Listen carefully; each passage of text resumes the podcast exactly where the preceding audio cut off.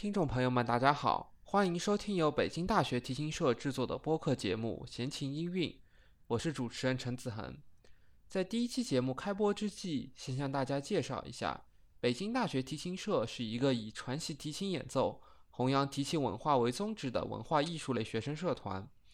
本节目的名称“闲情音韵”其实有很大的提琴社的特点蕴含在里面。作为一个音乐类社团，我们希望把这个节目做一个平台。除了播放古典音乐以外，还会分享交流我们对乐曲的理解和聆听的感受。好了，那就让我们尽快进入古典音乐的世界吧。首先介绍一下本期节目的嘉宾张子云。听众朋友们，大家好，我是张子云。嗯，对，今天我们要来聊一聊的这个话题呢，就是作曲家德沃夏克。德沃夏克他是浪漫主义时期的作曲家。对，而且呢，他也是民族乐派的代表人物之一。嗯，这个浪漫主义主要就是十九世纪这个时期。对于德沃夏克来说呢，我们比较熟悉或者他比较有名的作品都是在十九世纪后半叶的时候写成的。德沃夏克，我们既然说他是一个民族乐派的代表人物，就说他这个音乐呢有很强烈的这种民捷克民族音乐的这种特点。用通俗一点的话来说呢，大家可以把它理解为民族风。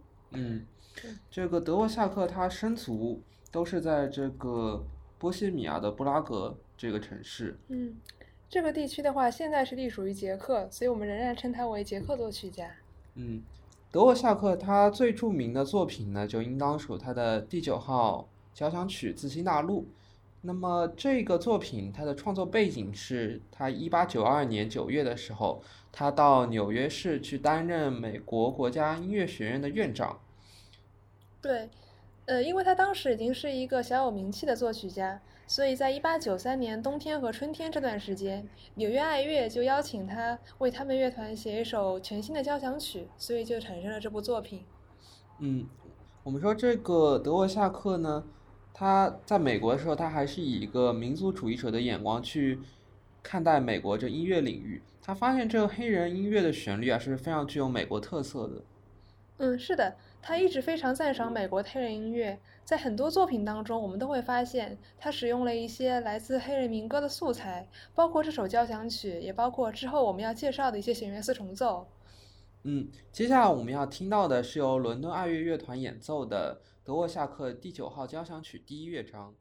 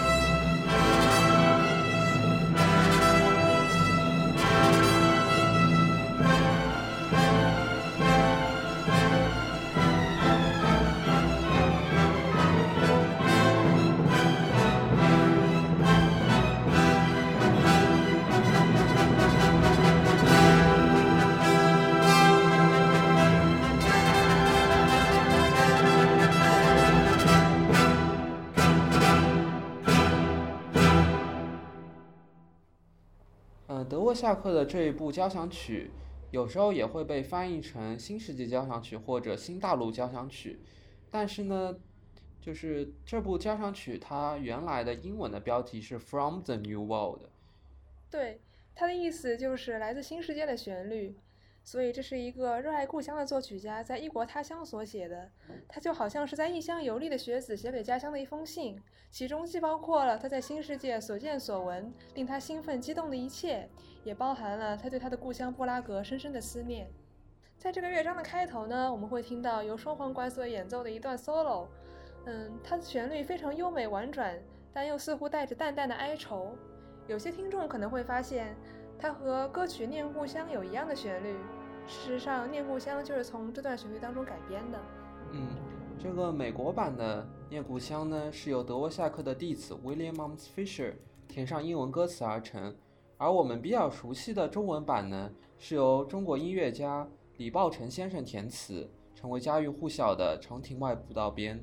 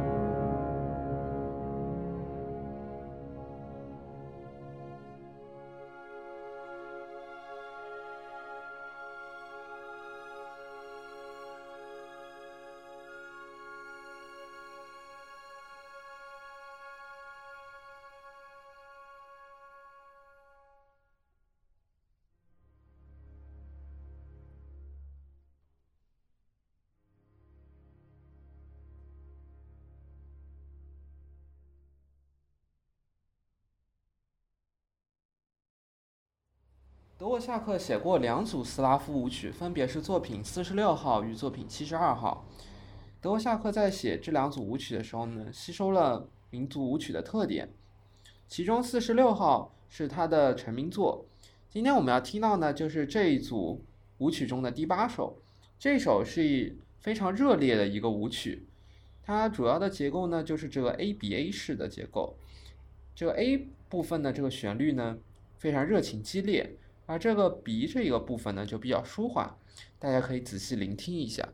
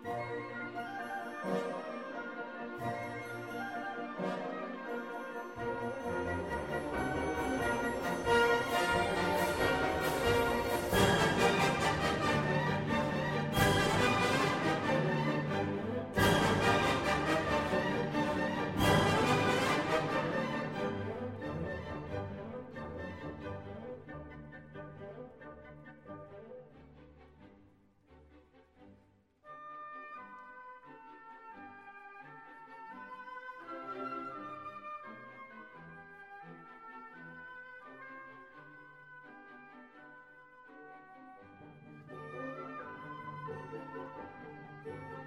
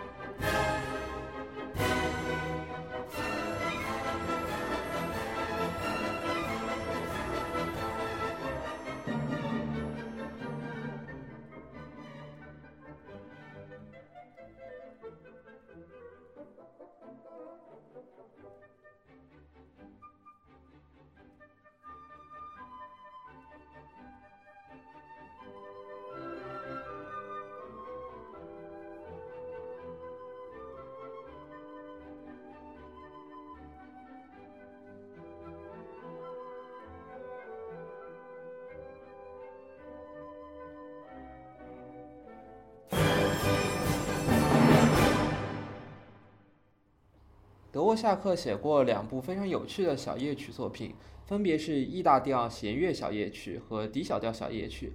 前者是只用弦乐完成，而后者是只用管乐完成的。今天我们要听到的是德沃夏克于1875年创作的 E 大调弦乐小夜曲。这首小夜曲风格比较柔美，大家在聆听的时候可以特别留意大提琴与小提琴之间的对话。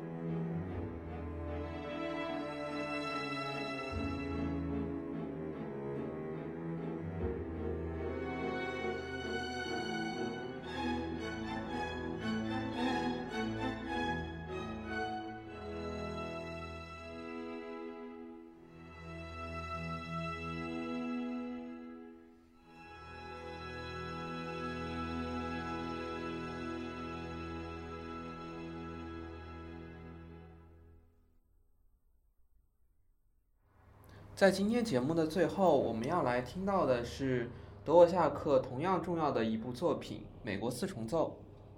嗯，那么《美国四重奏》是德沃夏克最为著名的一首弦乐四重奏，事实上也是他最成功的一首室内乐作品。这首作品创作于一八九三年，同样是在他身在美国的时期，紧随《自新大陆交响曲》之后。尽管这首曲子的形式比较简单，但它简洁明快、朗朗上口的旋律经常使人听之难忘。在这首四重奏当中，有一个非常明显的特色，就是五声调式的使用。正是五声调式的大量使用，给了它一种开放的、明快的风格。有人认为，这是德沃夏克受到美国当地民歌影响的结果。接下来我们将听到的是由阿尔班·格尔贝四重奏团演奏的《美国四重奏》的第一乐章。下一期的闲情音韵节目，我们会听一听一些真正意义上的古典时期的作品。嗯，那让我们下期节目再会。